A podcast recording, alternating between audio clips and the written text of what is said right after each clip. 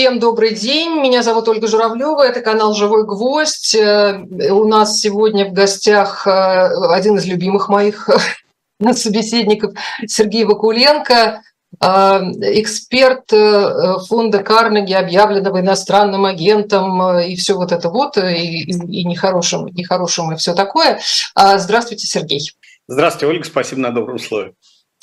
А я хотела сразу, сразу э, наших э, зрителей сориентировать. Э, мы, естественно, призываем вас писать, писать какие-то вопросы и все такое, но, тем не менее, планы, планы у нас уже есть, поэтому начнем мы все-таки с моих вопросов. А у меня болит Африка. Так получилось, потому что в, в этой истории с аттракцион неслыханной щедрости. То, что мы видим в новостях, э, Путин э, там со всеми дружит, все, все, все такое предлагает. И вот очередное заявление. Сначала там про зерно говорили, про зерно мы отдельно должны поговорить. А теперь вот огромные суммы называются «прощение долгов». А, о чем это говорит вот обывателю? Что это должно сказать? Что все деньги уйдут в Африку, и мы будем голодать, или что-то другое? Знаете, тут уже такое там, время назад вспоминается там юность, песни Галича, там э, в первой части про свободу Африки, и э, похоже, что действительно нынешнее правительство России все больше, как говорится сейчас, косплеит большой советский стиль. И угу.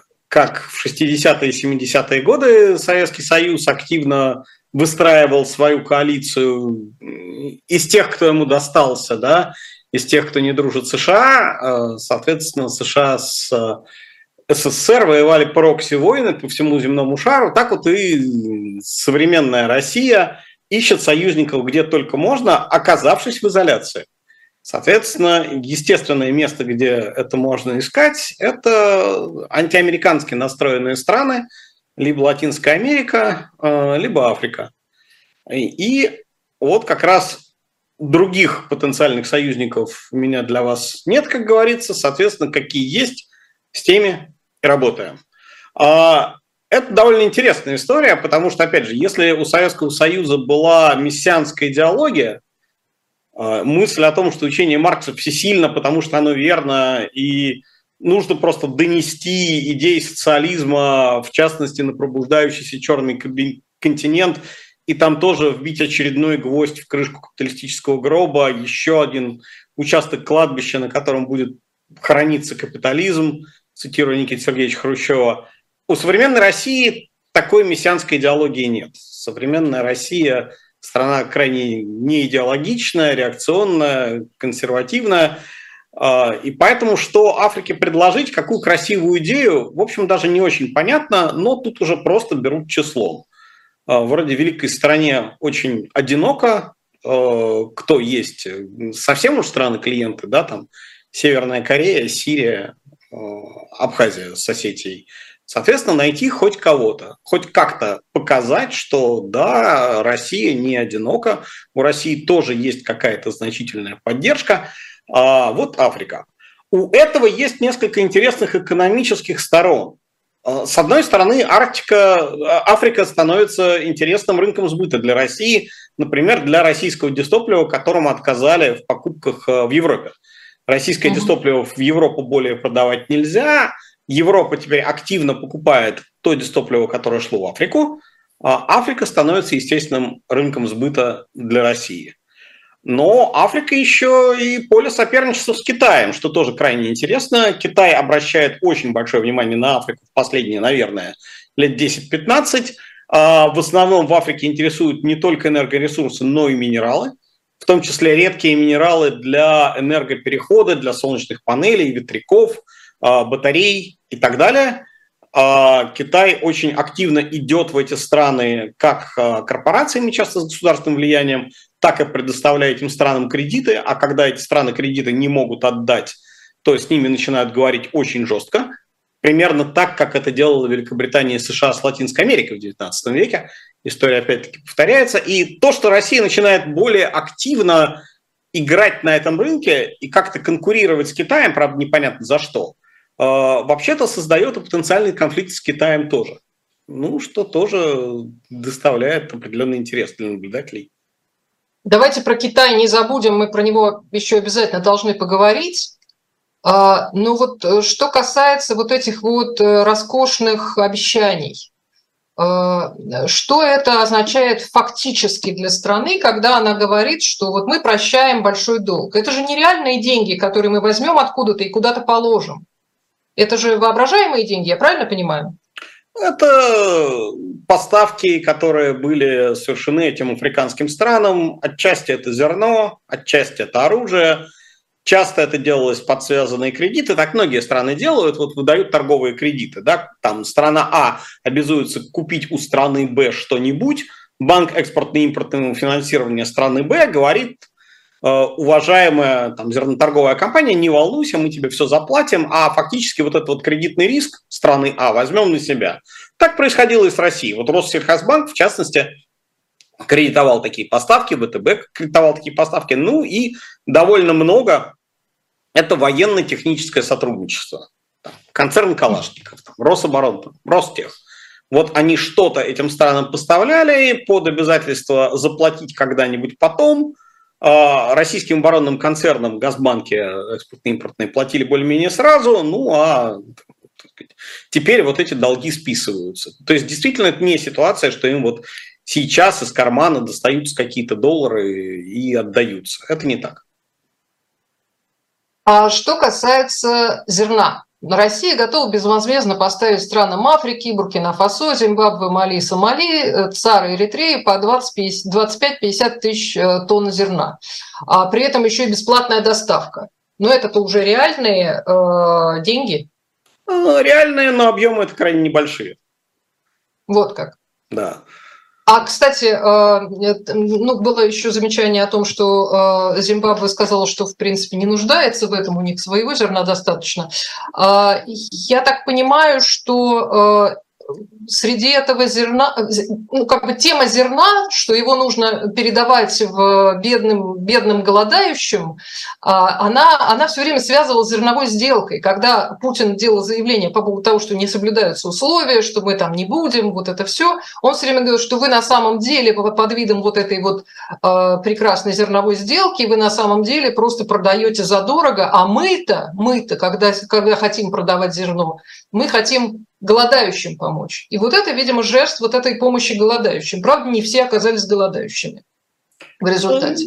Это действительно так, но вокруг зерновой сделки идет ну, довольно много там демагогии, того, что по-английски называется posturing, там э, попытки получить там тот или иной пиар. Э, действительно, в прошлом году цены на продовольствие очень сильно взлетели – а, в этом году вроде бы урожай получше, и паники все-таки поменьше, но они все еще высокие. И Украина, выстраивая широкий фронт, коалицию против России, объясняя, насколько Россия, российский режим и так далее опасны не только для Украины, но и для всего мира, а, проводила информационную линию такую, что смотрите, из-за того, что делает Россия – а, продовольствие крайне дорого во всем мире, от этого страдают африканские страны. Ну, точно так же, как Россия пытается выстроить свою коалицию, а, Украина делает все в этой войне, там, рукава засученные и используются прямые любые средства, чтобы выстроить максимально широкую антироссийскую коалицию, антироссийский дискурс, тут вроде все понятно. И Украина говорит, надавите на Россию, чтобы мы могли торговать зерном, чтобы облегчить участь потенциальных голодающих.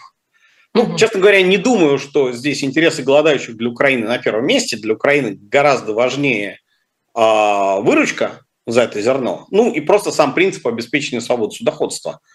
Но действительно, если Украине позволить выставлять на рынок свое зерно, цены снизятся, разумеется. А, и, в общем, неважно, продаст ли Украина, рынок зерна глобальный, да, так же, как рынок нефти. Неважно, продаст ли Украина это зерно а, в Турцию, в Италию или куда-то еще. А, если эти страны купят это зерно, значит, они не купят какое-то другое, которое достанется африканским. Uh-huh. В этом смысле это, конечно, фарисейство и лицемерие. Кричать, что вот вы такие сякие, продали зерно не туда. Неважно, куда его продали, это послужит снижению цен. А, понятно. Ну и, и, соответственно, и ровно поэтому в сделке как бы и не говорилось, это, ну, домыслы, интерпретации о том, что зерно должно отгружаться именно каким-то странам. Да и сделок-то две, да, то есть э, есть сделка ООН, Турция, Россия о том, что Турция не препятствует судоходству, и Украина, ООН, Турция. А, Турция выступает здесь таким вот даже не посредником а, в переговорном смысле, а посредником как бы, ну вот, в торговом, да, то есть ну, есть два таких вот было, два договора, которые склеены вместе с Турцией в виде прокладки, которые зерновую сделку обеспечивали. Угу. А при этом э, вот э, сразу же после того, как э, зерновая сделка была прервана, появилась информация о том, что это, это же не только про украинское зерно и обстрелы Одесского порта и все, все, все такое, это еще и нефтегазовые экспортеры. Получается, что Россия и себе тоже нанесла некоторый урон, потому что ее э, черноморские э, поставки, чего бы то ни было, не только нефти и газа, конечно, а, тоже получаются в большей опасности. Это так? А, ну, что произошло?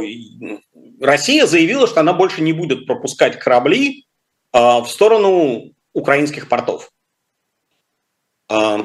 Украина заявила, что она тоже объявляет там большую зону черноморского судоходства – небезопасной и не сказала прямо, что не будет пропускать корабли, но сказала, что, во-первых, там оставляет за собой право останавливать любые корабли для досмотра, а, и вообще объявляет зону небезопасной. Это некая такая специальная формула а, для там любых государств, вообще так упомянутая в таком основополагающем международном законе United Nations Law of the Sea это называется, UNCLOS, такой уникальный а, объект международного права. А, но, по идее, это означает, что обычно такие вещи объявляются, когда в какой-то зоне моря проходят военные учения, стрельбы. Туда отстреливаются там какие-то ракеты. Кто-то, может, помнит, в газетах иногда говорилось, что вот Советский Союз там в такой-то квадрат Тихого океана с такими-то координатами там две недели будет что-нибудь стрелять. Это значит, что страховые компании снимают страховое покрытие для судоходства в этом квадрате. То есть на свой страх и риск только можно там появляться? Ну, там начинается сложно. В принципе, это на усмотрение страховой компании все становится, но обычно в страховых контрактах прописано, что если идет такое объявление, значит, вот на эту акваторию страховка не действует. А уж дальше там как договоритесь. А у Украины Э, нету особенных э, сил, средств и ресурсов, чтобы действительно обеспечить э, серьезное, серьезную блокаду российских портов. У Украины крайне мало военно-морских судов. Основной военно-морской флот Украины базировался в Севастополе, и, в общем, в основном он там и остался – то есть у Украины, насколько я понимаю, я не особенный специалист в военно-морском флоте, есть, в общем, скорее там, торпедные катера и, может быть, пара корветов. Это не те силы, которыми можно обеспечить э, блокаду.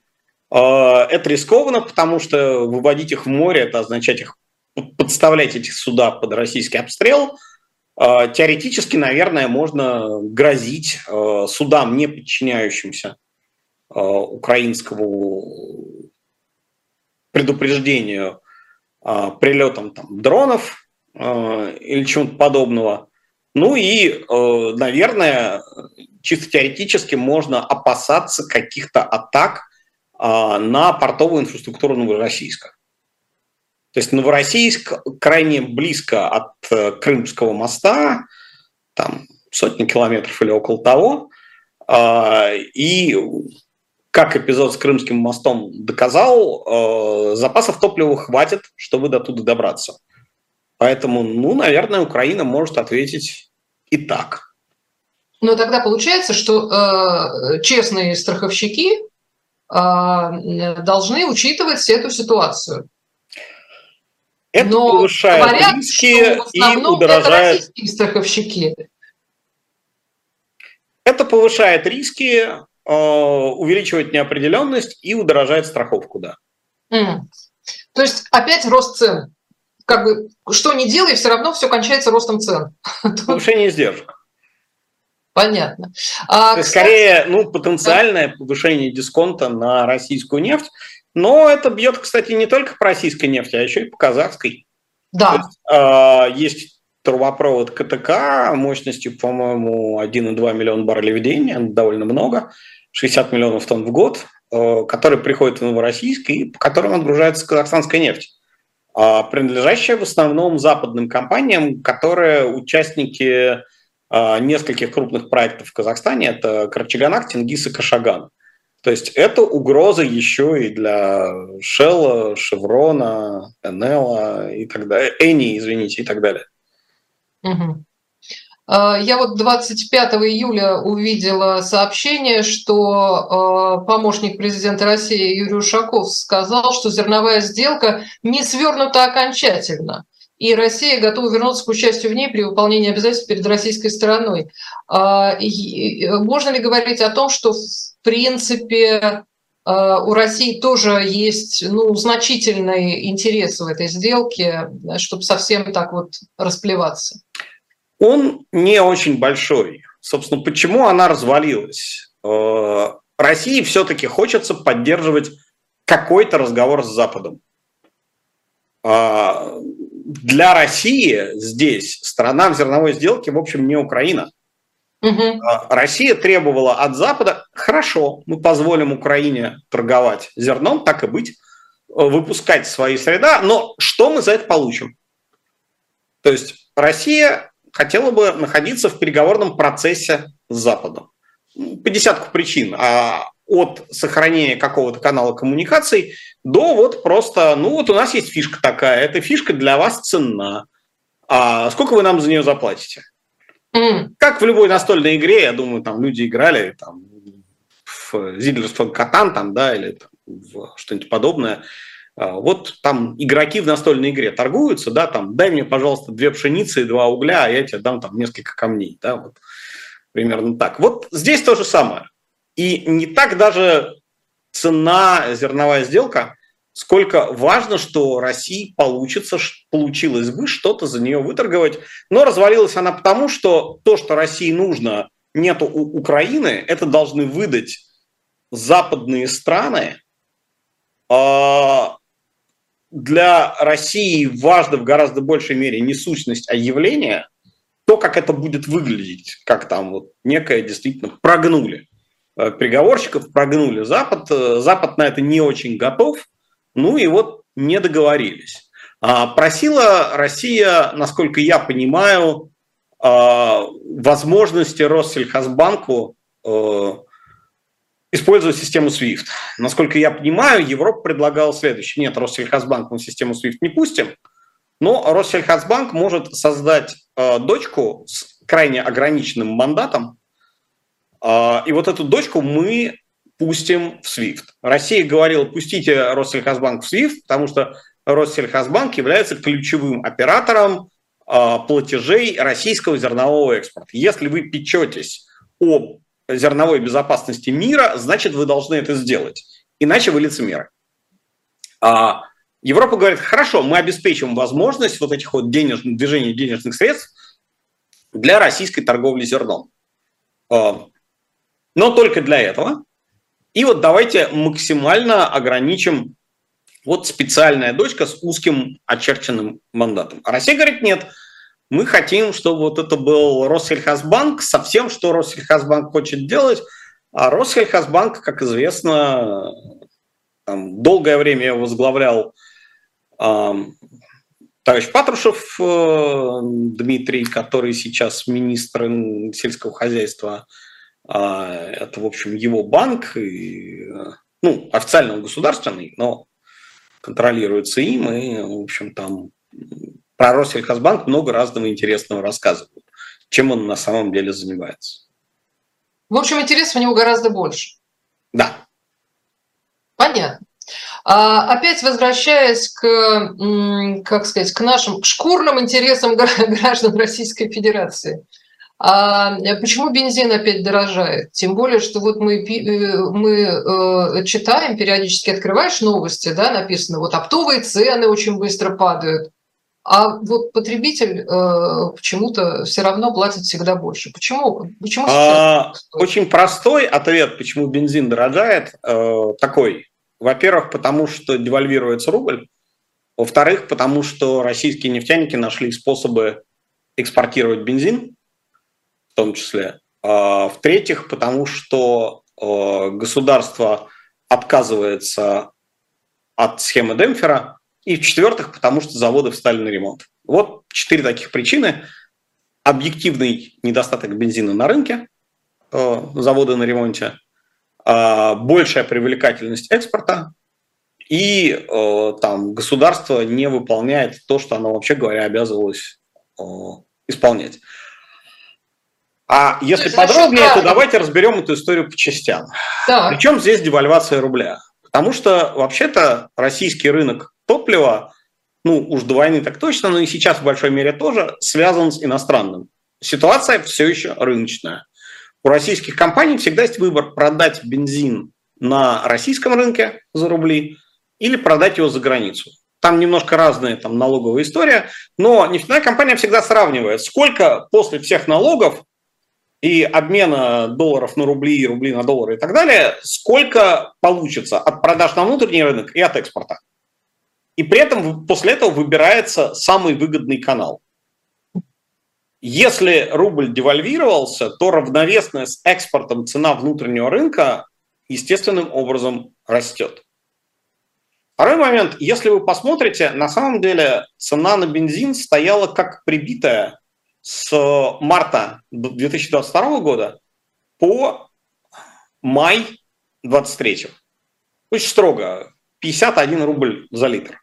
Все остальное дорожало, нефть дорожала, инфляция шла вверх. Бензину, вообще говоря, было разрешено дорожать выше, э, в той же мере, в какой идет инфляция, а бензин стоял как прибитый. Почему? Потому что долгое время у российских нефтяников все-таки были определенные проблемы с экспортом. И нефти, и нефтепродуктов. А продажа бензина на внутреннем рынке была такой довольно доходной, спокойной гаванью. Ну и плюс рубль а, резко револьвировался, да, он там стоил там одно время 50 рублей за доллар и так далее. А, соответственно, внезапно внутренний рынок стал крайне выгодным. И mm. цены на бензин от инфляции отставали. А теперь это изменилось.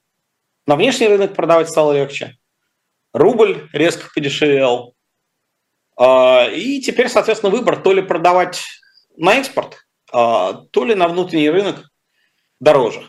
А, у компании есть неформальные обязательства перед правительством о том, что на их заправках бензин всегда должен быть, ну и там по социально близкой цене, условно говоря. И свои заправки компании все-таки заполняют. А на биржу они стараются поставлять меньше. Потому что, опять-таки, биржевая цена, она очень хитрым способом регулируется государством, и это, в общем, не очень выгодно.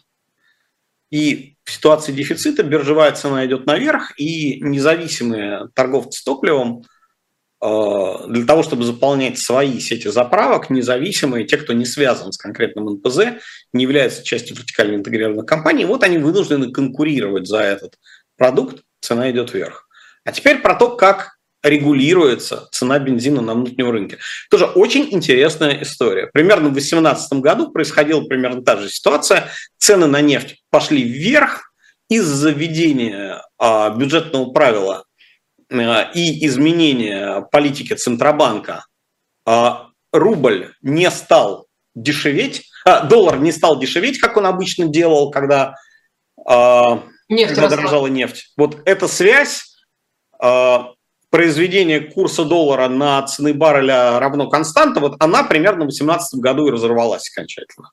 И, соответственно, а, равновесная экспортная долларовая цена стала резко расти, и продажи на внутреннем рынке стали менее выгодны, чем на экспорт. Нефтяные компании попытались поднять цену, государство им сказало, ша, это недопустимо, компании сказали, ну а как, ну а что, не торговать же нам в убыток. И тогда придумали так называемый демпферный механизм, который устроен примерно следующим образом. Давайте возьмем цену бензина до всех э, пертурбаций, скажем, что цена бензина должна расти не выше инфляции, прочертим линию, к которой фактически цену бензина и прибьем, а дальше сделаем следующее. Вот эта цена какая должна быть, а дальше, если равновесная экспортная цена оказывается выше, чем та, по которой полагается продавать на внутреннем рынке, а государство платит нефтяным компаниям. Ну, то есть, грубо говоря, покупает для граждан у нефтяных компаний по той цене, которая им выгодна. Подождите, а если цена оказывается ниже, нефтяные компании все равно продают по вот этой предписанной цене, а разницу отдают государству. Ага. Вообще говоря, э, на финансовом рынке это называется swap fix for float или contract for differences. И, по идее, нефтяные компании вот купили у государства вот такой вот дериватив. То есть, а дальше, соответственно, ну, в предположении, что вот среднее, оно примерно такое же, по идее, будут периоды, когда там цена выше, когда цена ниже, э, и все остаются при своих, но вот зато э, потребитель счастливо изолирован от вот этих вот ненужных, э, заставляющих нервничать колебаний цен. Вот почему это и назвали демпфером, да, что вот он демпфирует колебания вверх, вниз. А, но тут выяснился вопрос, а на какой цене это зафиксировали, а сколько именно государство отдает.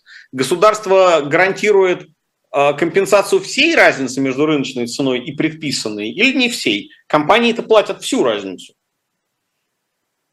То есть, когда компании продают на внутреннем рынке дороже, чем экспортная альтернатива, компании платят все. Вот. А, и тут государство, оказавшись э, в дефиците бюджета, сказала, знаете, нам все это очень не нравится, и поэтому мы фактически, сказала государство, устроим частичный дефолт по этому деривативу. Мы теперь вам будем вот этой выплаты по демпферу просто уполовиним. Угу. Ну, так, ну вот, наши хозяева свое слово там хотим взять, хотим дать, но не в состоянии больше платить. То есть, если бы это был нормальный рыночный биржевой дериватив, это бы называлось дефолтом. Ну, поскольку это устроено иначе, хотя имеет полную финансовую природу дериватива, э, так это не называется, но, в общем, эффект примерно тот же. И вот эта комбинация мер, она как раз и привела к нестабильности на нефтяном рынке. Но, если честно на это посмотреть, э, взять цену бензина на там, январь 2022 года, посмотреть, какова инфляция с тех пор, э, бензин в реальных рублях, постоянных, да, компенсированных на инфляцию, скорее подешевел. Вот то, что происходит последние 2-3 месяца, это догоняющий рост. То есть цены на бензин приближаются к тренду. Реально. Да. К тем, каким они, в общем, должны были бы быть, если бы там действительно цена шла по инфляции. Угу. А, а... Вообще-то еще один вот тоже момент, уж извините, долго, но это очень интересно. А, в тот момент, когда э, российские компании продавали бензин, э, нефть по относительно низкой цене на мировом рынке, со скидкой 20 долларов за баррель и так далее, в тот момент, когда они уплачивали НДПИ, исходя из ставки, вот Urals там минус 35 долларов к Бренту и так далее, вот этот демпферный механизм, работал с учетом нормальных биржевых цен на бензин в Роттердаме. Угу. И, в принципе, вот этот год для российских компаний был крайне выгоден. Потому что компенсацию им государство давало. Они использовали нефть, с которой они заплатили относительно низкий налог на добычу полезных ископаемых по вот этой сильно дисконтной цене Urals а компенсацию они получали в соответствии с э, нормальной, честной биржевой ценой э, в Роттердаме, как если бы они могли в Роттердаме этот бензин продавать, что в реальности было не так.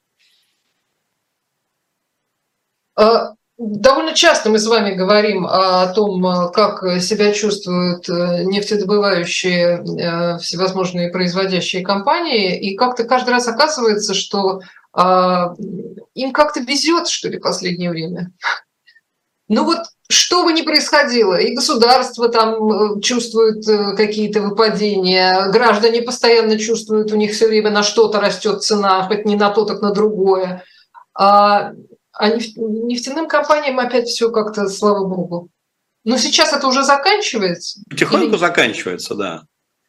То есть э, многое из этих эффектов было вызвано попытками э, ручного регулирования отрасли э, и контролирования того, сколько отрасль получает дохода через какие-то прокси-показатели, которые во время войны оторвались от реальной экономической деятельности компаний, но государство просто не могло уследить за всем этим, и потихоньку, конечно, государство эти гаечки подкручивает. И вот эти а, принесенные ветром винфол доходы а, у компании забирает.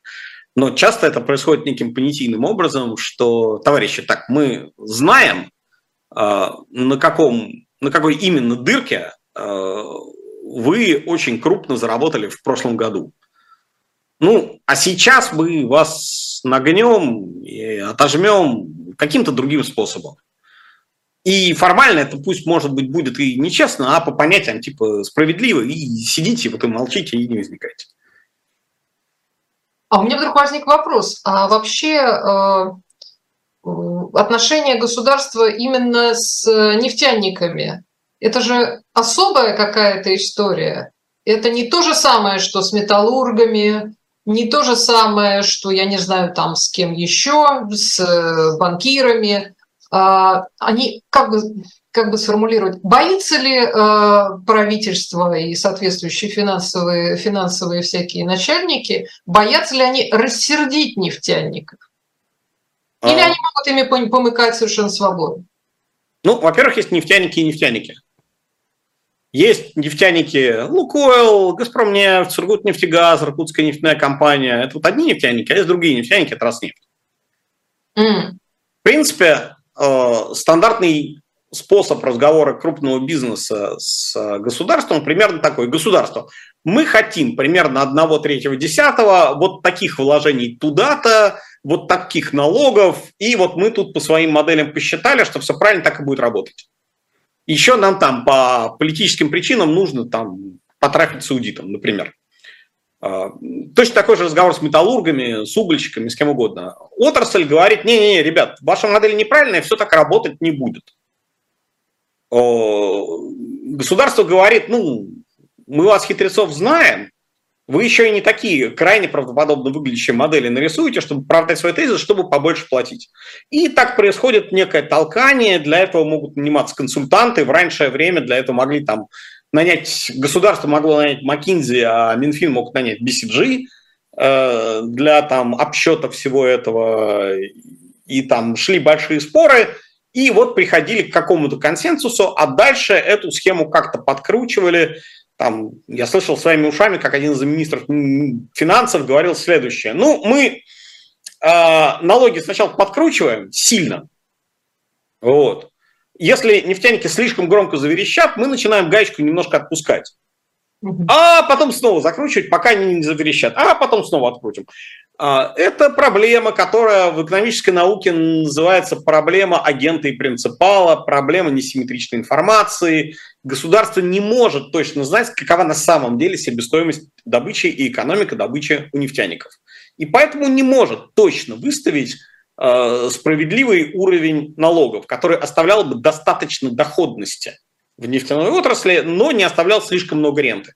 И поэтому вот такой вот итеративный процесс – Государство не слишком доверяет нефтяникам, говорят, ребят, вы там экономику нарисуйте какую угодно. Вы можете нарисовать какую угодно экономику там по поводу своей себестоимости, по поводу того, сколько у вас там, э, почем вы эту свою нефть продали. Мы вам не верим, а поэтому будем э, обосновывать свои расчеты и основывать их, э, расчет налогов, на каких-то независимых показателях. Стоимость бензина и нефти в Роттердаме, стоимость нефти Юралс в а, по агентству Argus э, стоимости, там, нашим прикидкам, там, себестоимости добычи из пластов с проницаемостью 0,2 миллидарси. Знаете, что такое миллидарси? Нет. Вот. Это там параметр проницаемости нефтяных пластов. Если вы сейчас откроете налоговый кодекс и его э, главу э, по, нефти, по обложению нефтедобычи, э, этот документ становится похож на учебник по нефтедобыче. Там огромное количество геологических терминов, ровно потому, что государство не верит э, той экономике, которая показывает компании, и говорят, вот мы введем такой коэффициент налогов для пластов с такой-то проницаемостью, для пластов такой-то вертикальной мощностью и т.д. и т.п. Вот. А, ну, все это упирается в основном вот что, что нефтяники говорят, если вы выставите такие налоги, то дальше пеняете на себя, добыча падает, инвестиций не будет, вы сами столкнетесь с выпадающими налогами, тебе жить. Правительство боится, опять же, асимметричной информации, думает, черт, а может они не врут, а может они правы, и как-то что-то делает. У разных нефтяных компаний разный набор активов, разные интересы. Кому-то интересны более низкопроницаемые пласты – Кому-то интересно работать на севере. А, кто-то готов пожертвовать э, более высокой ставкой налогов по одному, у них таких активов мало, для них не больно, чтобы сильно снизили налоги на другое, чего у этой компании много. Но вот вечная ситуация, что приходит компания «Роснефть» и говорит, а вот будет вот так. И часто так получается, что у компании «Роснефть» э, для нее вроде бы по объективным параметрам ставки снизились, а для всех остальных повысились. Э, Минфин доволен, у него нет выпадающих расходов, э, компании бурчат, Роснефть большая, и стандартная практика компании Роснефть – это писать письма на имя президента Российской Федерации э, с предложениями, просьбами, на которые часто появляется резолюция Минфину, Минэнерго рассмотреть, поддерживаю их. На вопрос, как же так, эти люди говорят, ну а что, а что вам мешает написать такие письма президенту России? Вот люди пишут письма, получают резолюцию, напишите и вы, почему нет? Ну, почему-то у компании «Роснефть» получается такие резолюции получать, а у всех остальных почему-то не очень. Ну, загадка, кто же знает. Но вы тоже не знаете, почему она такая особенная. У меня есть версия. Вот. Ну, иногда люди шутят, что в налоге в законе появляются скидки, там заявления, что вот специальный налоговый режим для месторождений, расположенных там в таких-то географических зонах. Эти географические зоны почему-то так неизменно очерчены, так что вот почему-то они эм, совпадают с участками э, компании «Роснефть», и народ э, шутит э, в отрасли, что в следующий раз э, в налоговом кодексе появится, что эти льготы предоставляются для всех компаний со штаб-квартирой на Софийской набережной. Ну, например. Ну, например, ладно, мы здесь э, э, должны сделать небольшую рекламную паузу. Все равно про деньги говорим, чушь, чушь не, не поговорить еще о чем-нибудь хорошем. Я очень призываю наших дорогих зрителей, которых я по старинке считаю радиослушателями, обратите внимание, что на shop.diletant.media, в нашем любимом магазине «Кормильцы», а, есть целый набор а, совершенно изумительных собраний сочинений. Вот наверняка у вас либо было, либо у ваших знакомых было, вы вспомните, это старые советские, такие очень академичные издания. Я вот сегодня обнаружила, что там есть, например, полное собрание сочинений Блока. У меня есть только два первых тома а там они все есть. А, там есть э, все, что вот вам в голову придет, этот э, оранжевый Майнрид, этот черный Конан Дойл и так далее. Ну, в общем, если вам нужно какое-то конкретное собрание, которое вот дорого вашему сердцу, а, заходите, тем более, что каждое из этих собраний, естественно, в одном экземпляре. Состояние прекрасное, просто вот взять, поставить на полку. Так что заказывайте shop.diletant.media и э, заходите, заходите вообще посмотреть, что там есть, потому что э, мы очень стараемся, и команда дилетанта очень старается, шоп-дилетанта, чтобы вам там было интересно, э, полезно, а нам от этого небольшая денежка шла, так сказать, в фонд развития живого гвоздя. За это мы вам отдельно благодарны. Если вам такая форма не подходит, если вы книги не любите, то, конечно, есть QR-коды, которые вы видите на экране. Мы возвращаемся к беседе с экспертом фонда Карнеги, объявленного нехорошим и так далее, главное, Сергей Вакуленко. Мы очень хорошо поговорили про то, что называется в профессиональной среде добыча нефти. да? По-моему, так это э, положено. Да, я, кстати, обнаружил, что добыча – это допустимое ударение. У Даля оно именно так стоит. Уже у Даля оно стоит как э, добыча. И, э, в общем, у Крылова, если вспомним, ягненка видит он на добычу стремится. Угу. Ну, нефти это, конечно, уже вот так совсем не надо. Да, я помню, добыча нефти и завоз на севера. Вот были такие два определения, которые э, очень, очень любили, кстати, чиновники перенимать. Как только они включались в эту повестку, они тут же начинали говорить вот этими вот э, с такими ударениями, чтобы, видимо, стать своими. Это логично. Консультанты, когда приходят работать в нефтяные компании, они тоже норовят вот добычу нефти. Но, а, как вы, может быть, э, заметили, Сергей Вакуленко таких, таких слов не употребляет, хотя кому как не ему. А, еще один вопрос. Я который... не настоящий нефтяник, я керосинку не заканчивал. Ну, хорошо, ладно. Вот тут мы вас и раскололи. А, ну, в любом случае, в экономике есть еще много интересного, помимо вот этой самой добычи. Появилась такая интересная история, как цифровой рубль. Ну, граждане вообще ничего не поняли. А вот тут подоспел опрос. Э, вот Forbes э, пишет, что 65,7% бизнеса в России не понимают пользу цифрового рубля. Ну, проведен был опрос, исследование сервиса «Актион Бухгалтерия». Опрос проводился с 12 по 26 июля.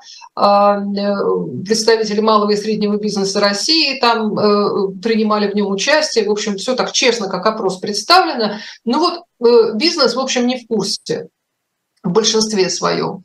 А э, для кого польза цифрового рубля-то должна быть? Может, это не для бизнеса вовсе? Ну, до определенной степени рубль сейчас цифровой, да, то есть бизнес же не рассчитывается, перевозя друг другу пачки наличности, да. Ну, мы так надеемся. Ну, в основном нет. И Центробанк с этим борется и давно. И бизнес в основном рассчитывается, переведя циферки через систему банк-клиент. То есть в этом смысле рубль давно цифровой. Ну, то есть, когда, простите, когда вот мы в онлайн-банкинге переводим совершенно, ну, просто написанные 5 тысяч э, кому-то другому, это же тоже цифровой рубль? Да, совершенно верно, так и есть. То есть, в некотором смысле рубль давно цифровой, не очень понятно, о чем речь. То есть, эм, отчасти, ну, это там некий хайп, надо спросить Центробанк, что конкретно они имели в виду.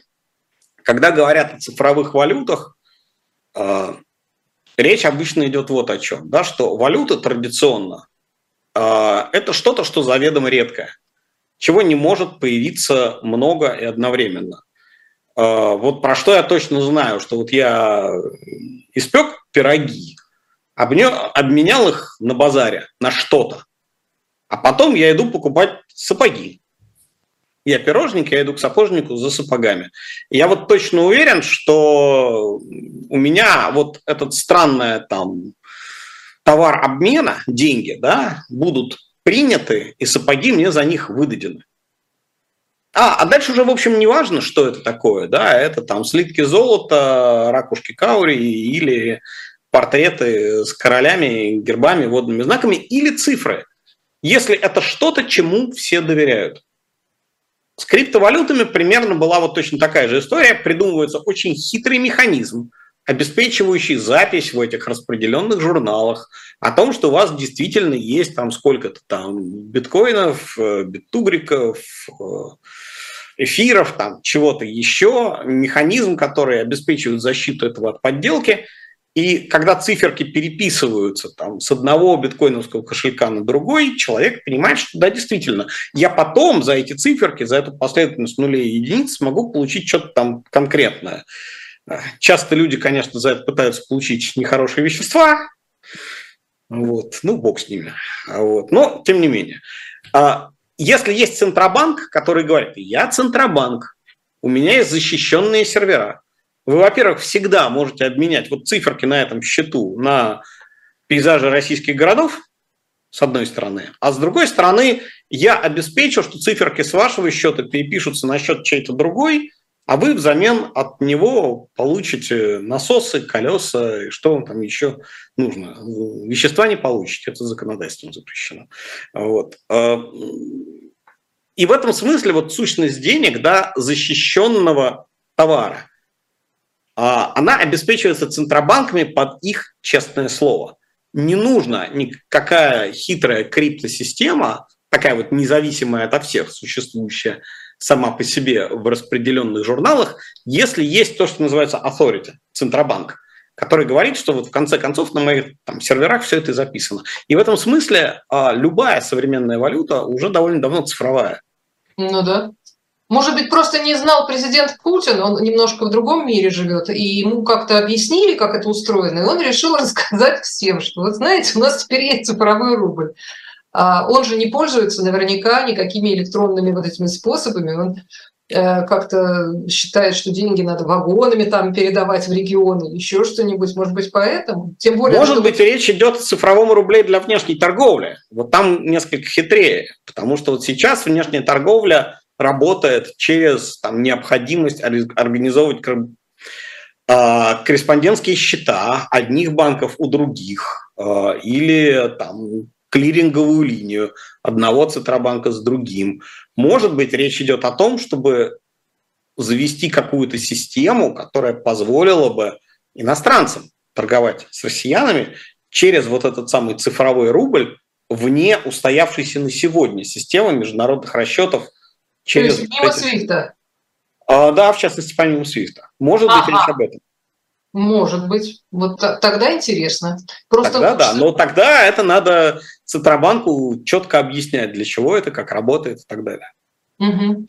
А, еще, еще тоже то, в чем надо разобраться. Вот Путин подписал указ о временном управлении иностранными активами, то, что все сразу назвали национализацией э, собственности чужих, чужих нехороших и враждебных нам а, стран и компаний, принадлежащих этим странам. А, это так, а действительно просто вот э, банальная национализация? Не совсем. И, ну, как, это вообще зеркальная мера. Это, в принципе, то, что делается с российскими активами с начала войны в западных странах.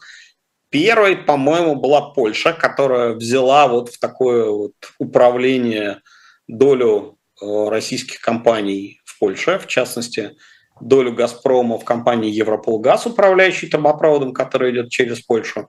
Дальше была Германия, которая взяла долю в российских НПЗ в управлении компанию «Газпром Германия» и так далее. И там говорилось примерно следующее, что это важные для а, устойчивости национальных экономик предприятия. А, мы не доверяем их там, российским управляющим и берем в управление с обязательством, что мы управляем этими активами в интересах владельцев. Mm. Ну, другое дело, что поскольку под другим законом там это все арестовано, но типа, когда, если война закончится, это все управляется там интерес владельцев. Дальше, впрочем, там та же «Газпром» Германия была арестована. Но с «Роснефтью», например, речь идет о том, что управляющий может по требованию государства это продать, так бы у Роснефти потребовали, продавайте. Мы государство, мы требуем вас это продать. Роснефть от отодвинут от управления, управляющему говорится, тогда продавай ты, но в интересах Роснефти, соблюдая свой фидуциарный долг по отношению к тому, чье это имущество. Другое дело, что деньги потом от продажи тоже поступят на специальный счет, э, судьба которого будет там после войны урегулироваться, но это отдельная история. А в этом смысле, ну, мера в общем зеркальная и э, то есть Дело... это тоже временное управление в интересах этих нехороших иностранцев? Теоретически да. Практика, думаю, будет сильно богаче.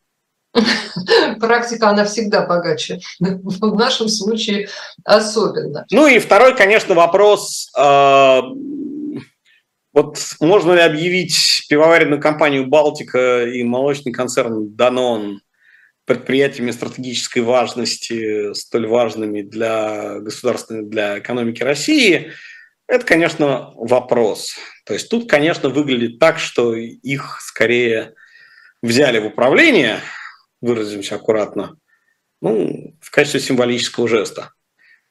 Ну, мне кажется, что молочное производство, так же как и пивное производство, это действительно очень важно.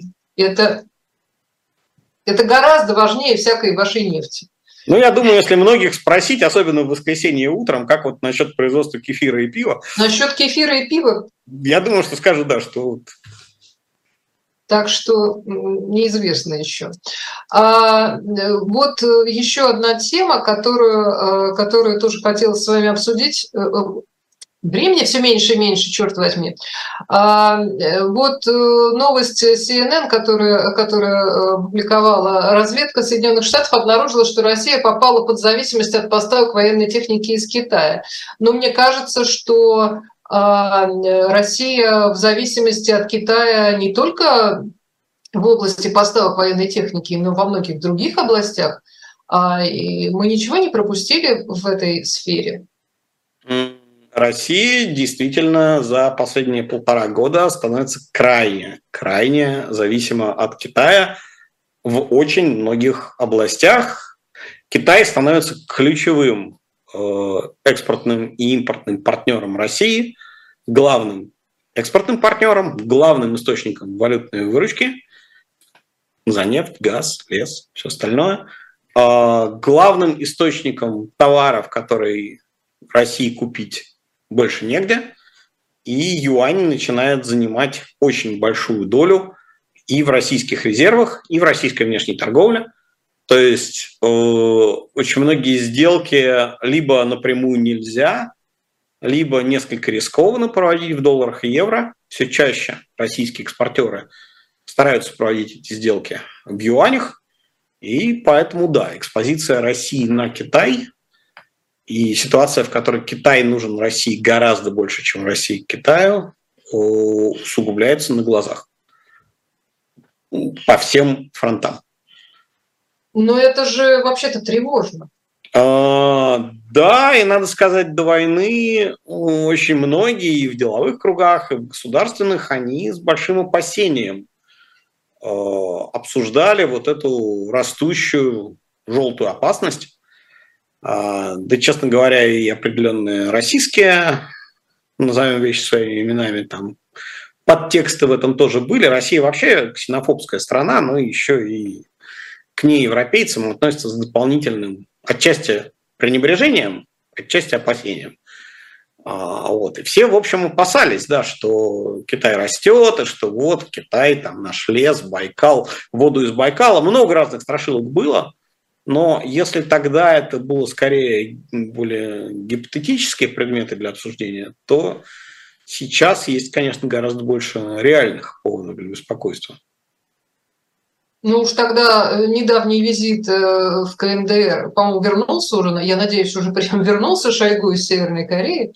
А, это э, тоже какая-то новинка. Понятно, что речь идет скорее о военном сотрудничестве, поэтому, наверное, и туда отправлен был министр обороны. Но а, КНДР вообще какую-то роль играет в здесь? Крайне небольшую. КНДР традиционно был скорее сателлитом и клиентским государством Китая, нежели России. Да, я просто их КНДР подряд поэтому и поставила. КНДР, в общем, да, Россия, ну, до определенной степени и Северную Корею поддерживала, но в очень небольшой мере. Тут мы возвращаемся к тому, с чего начали, да, как помните, в мультфильме «Пес в сапогах» там главный кричал «возьмите лучших из лучших, лучшие из лучших залечивают раны, возьмите лучших из худших». Вот так и тут, да, там других союзников у меня для вас нет. Ну, там, укрепляем связи с теми, кто остался в качестве союзников, в качестве Северной Кореи. Ну да, действительно, у Северной Кореи, в частности, большие арсеналы, в ней есть много оружия и боеприпасов советского образца, подходящих к тем калибрам, которые использует советская, российская армия, бывшее советское оружие. Ну и точно так же, как для Украины по всему миру искали а, по всем бывшим соцстранам, во всем бывшим странам Варшавского договора вот эти снаряды старых советских калибров, так и Россия занимается примерно тем же самым. Вот, в частности, наверное, с этим было связано. А такое э, традиционное оружейное производство из 20 века, оно в Северной Корее вполне есть, развито. Ну и да, Россия пытается мобилизовать в том числе и его для вот этой российско-украинской войны. А Хотела, вот буквально еще осталось пять минут, хотела вас спросить э, про тему, на которую мы с вами, в общем, говорили э, один раз э, целую передачу. Вот такая новость. 20 крупнейших экономик не договорились по вопросу ископаемого топлива. Министры энергетики встретились в индийской провинции Гуа, чтобы активизировать энергетический переход в преддверии встречи лидеров двадцатки. Э, энергетический переход тем временем э, как-то себе идет, пока мы тут живем вот в этой вот э, своей жизни. И э, что там происходило? Вы следили за этим совещанием? Um, проблема одна и та же, да, то есть все время. А, есть западные страны, а, богатый мир, который озабочен изменением климата. Своими богатыми штучками он озабочен. Ну, изменением климата он озабочен, считает это глобальной проблемой, в том числе и потому, что он скажется на бедных странах, а в бедных странах будут погодные катаклизмы, неурожай, и это в итоге выльется волнами беженцев в богатый мир. Богатому миру этого не надо. То есть проблема не только в том, что Амстердам смоет, да, или Венецию, а проблема в том, что голод в Нигерии э, или там, наводнения в Бангладеш приведут там, к гражданским войнам и потокам беженцев. То есть это волнует богатый мир на самом-то деле. А есть бедные страны, которые говорят, что вольно же вам э, требуют теперь э, роскоши э, ветряков и солнечных панелей, а у нас здесь энергетическая бедность. И вот пока мы свою энергетическую бедность не решим, а самым дешевым, имеющим в нашем распоряжении решением, углем, а вот когда мы достигнем того же уровня выбросов, что вы, вот когда у нас будет тот же уровень энерговооруженности, что у вас, вот тогда поговорим. А если вы хотите, чтобы мы сейчас а, начали э, отказываться от ископаемых топлив, ну да, пожалуйста, если вы за это заплатите. Ну да, просто дайте денег, тогда мы это будем... Да, да, да, да, да, вот и вечный спор примерно об этом. А, ну а дальше в дело вступают, в частности, энергопроизводящие страны, которые начинают говорить о а вот ниоткуда не следует, что именно предлагаемые меры наиболее эффективны для снижение углеродных выбросов. Вот вы говорите, что нужно отказываться там от ископаемых топлив, а мы говорим, что есть там другие подходы, ну, у которых тоже есть свой интерес, у них там значительная выручка э, есть. Ну и последнее, что никто особенно не хочет брать никаких обязательств. Что кто-то что-то, может быть, где-то как-то делает, но вот ну, там четко подписываться под чем-то все не хотят, а если хотят, то с вопросом, ну хорошо, а вы просите меня какую-то фишку положить в котел, чтобы я под чем-то подписался, а что мне за это будет? Как зерновой сделкой, да? С другой стороны, я подумала, что вот сейчас разговоры о том, там, к 70-му году Индия перейдет или к 35-му, сейчас э, ну, как-то все это замечательно, а в это время в небе летает куча, я не знаю, истребителей, там всяких, э, все время что-то горит, взрывается, горят огромные, там, не знаю, хранилища всяких э, этих самых и топлива, и всего на свете. Просто боеприпасы все время взрывают. О каком вообще, о каком климате можно говорить в этой ситуации? А те, понимаешь, углем не топить. Да углем в этой ситуации совсем неплохо. Получается так? Ну, там, в том числе, но как бы это же не повод, да, так сказать, э, это же э, стандартный такой аргумент, что а вот вы там плохие, тогда я тоже имею право на... Там, Конечно, у вас же негров вешают. Ну, это не аргумент, да, так сказать, если где-то кто-то плохой, и я сам говорю, что это плохо, да, это же не индульгенция, мне тоже быть плохим, если я сам это осуждаю, да, что, ну, если Бога нет, то все дозволено, да, ну, это, это удобная риторическая фигура, но морально, конечно, очень уязвимая э, позиция. Но в конечном счете все упирается в то, что для многих стран вопрос, что вы, западные страны, э, хотите э, низкого содержания СО2 в атмосфере, а усилия и затраты к этому должны будем приложить мы, бедные страны. Ну, давайте как-то договариваться. Ну, на этом мы, наверное, э, закончим, потому что как-то незаметно все это подошло к концу. Я, э, я напомню, что у нас в гостях сегодня был Сергей Вакуленко. Если вдруг вы слушаете, а не смотрите э, с экрана, потому что на экране у нас прекрасные надписи, и, в общем, можно, можно не обращать на внимание на мои разговоры. Меня зовут Ольга Журавлева, и продолжайте слушать и дальше «Живой гвоздь». И я надеюсь, что мы с Сергеем еще не раз встретимся встретимся и обсудим какие-то новые э, захватывающие события в области экономики, а также э, топливной энергетики. Спасибо вам большое.